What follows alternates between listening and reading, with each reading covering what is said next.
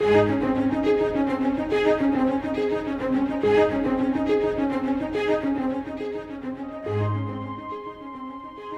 rise and fall, kingdoms come and go.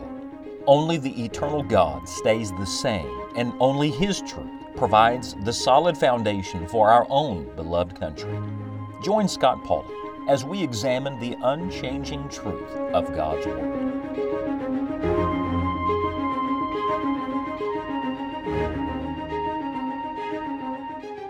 The nation is in turmoil. David is in the palace, but Saul, the king of Israel, is trying desperately to kill him. All of his friends say, David, get out of here, flee, run for your life. It's the only hope you have. But in the midst of that setting, God is teaching David to wait on the Lord and to live by faith. That's the context of one of the greatest Psalms in all of Scripture. It is a psalm of a nation and a man in turmoil thinking, what can be done? You ever feel that way? You ever feel like the world is spinning out of control, like the wicked are winning, uh, like you don't know exactly what to do? Well, listen to the Holy Spirit inspired words of Psalm 11. David wrote, In the Lord put I my trust. How say ye to my soul, Flee as a bird to your mountain? For lo, the wicked bend their bow. They make ready their arrow upon the string that they may privately shoot at the upright in heart. And then one of the most famous verses in all of Scripture if the foundations be destroyed, what can the righteous do?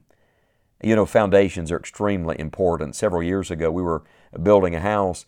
That particular season in West Virginia, where we were building our home, uh, was monsoon season, if you will. It was an unbelievable time of rain. I remember our builder calling me one day and he said, Scott, we're having a, a difficult time just getting your footers poured, getting the, uh, the uh, foundation where it needs to be because of all of the rain. And he said, We've been pumping uh, rain water out of the footers and trying to get it where we can pour the concrete. And I remember saying to him, Look, let's just slow down. Let's let the water subside. Let's let the weather pass. Because I knew I wanted a good foundation. Who cares what the house looks like or how beautiful the exterior if the foundation is crumbling and falling apart? It seems at times that the foundation of society, the foundation of decency, the foundation of the family is being destroyed. Occasionally, God's people can actually feel absolutely overwhelmed. We get to a point where we're just in desperation. And uh, sometimes, frankly, it's not only what we see, it's what we hear. I think perhaps one of the uh, greatest enemies to our faith at times is conservative news because we listen to all of the bad around us and we forget that we still have a good God that's on His throne. You see, immediately after this verse, if the foundations be destroyed, what can the righteous do? We read these words. Are you ready? Psalm 11, verse 4. The Lord is in His holy temple. The Lord's throne is in heaven.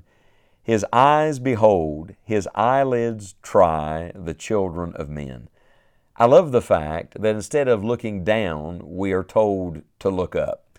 Instead of concentrating on what we think is going on, what we think is going to happen, he says, let's deal with what the reality is. The spiritual reality is the Lord is in His holy temple. That's a beautiful thought.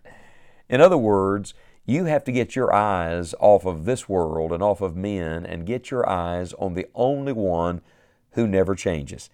can I give you a good word? Even if the foundations of a nation crumble, our foundation is not destroyed because our foundation is not on earth, our foundation is in heaven.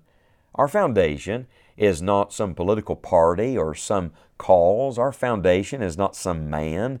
Uh, David, no doubt, was disillusioned with King Saul and uh, wondering what was going to become of him in the midst of all of this.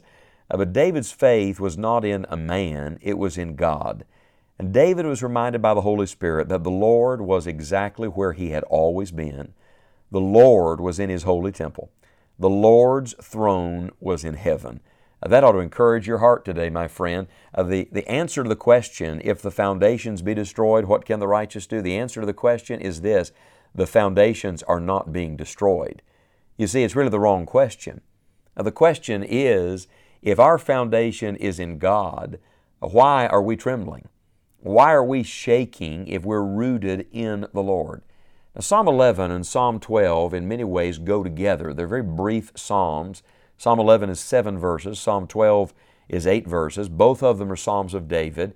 And in essence, Psalm 11 poses the question if the foundations be destroyed, what can the righteous do? And Psalm 11 and 12 together really provide the answer. And so let's begin to answer the questions today. When you think the foundations are crumbling, when you wonder what you're to do as a child of God, as a righteous person in the midst of unrighteousness, what can you do? Well, first of all, you can trust. Now, that's really where this psalm begins in verse 1 and verse 2. In the Lord put I my trust. You've got to believe that God is able. I said to someone just today uh, that I think one of the, the saddest things I see among God's people are God's people living like unbelievers. We've got to get back to believing that the Lord is able. The greatest danger is not the enemy you see, it's the temptation to live by sight instead of by faith. David's greatest enemy was not Saul. David's greatest enemy was the temptation to live in unbelief and listen to everyone else except for what God was trying to say to him. David had to trust that God had him exactly where he was supposed to be. Everyone said, Flee, get out of here, flee as a bird to your mountain. Sometimes that's what we want, isn't it? When the spiritual attack comes, when the arrows are flying, when the enemy is taunting, sometimes we just want to fly away. Let me get out of here. In another one of David's Psalms, Psalm 55, he addressed this same subject. You know, everybody wants to escape at times. Uh, even the most spiritual man, the man after God's own heart, said, There are occasions when I think if I could only somehow remove myself from these circumstances. Uh, but listen to Psalm 55, beginning in verse 3. Because of the voice of the enemy, because of the oppression of the wicked, for they cast iniquity upon me, and in wrath they hate me.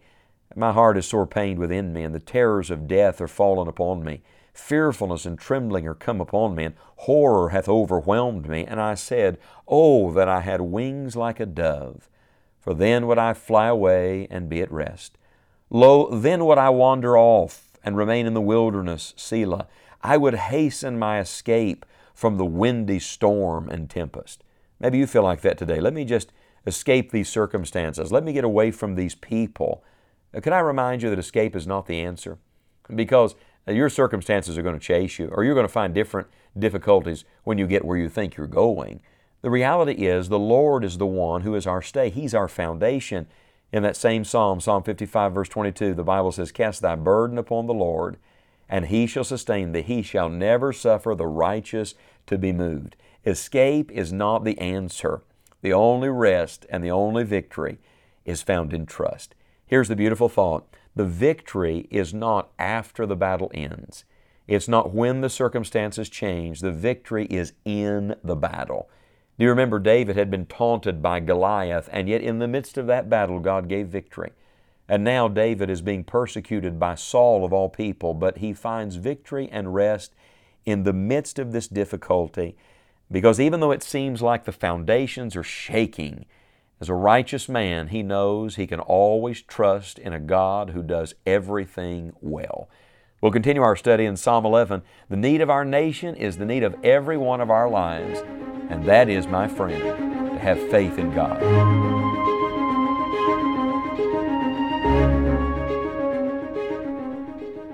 The greatest work a Christian can do for his country is pray. Would you join us today in praying for America? We have a blessed heritage, and yet we are a needy people.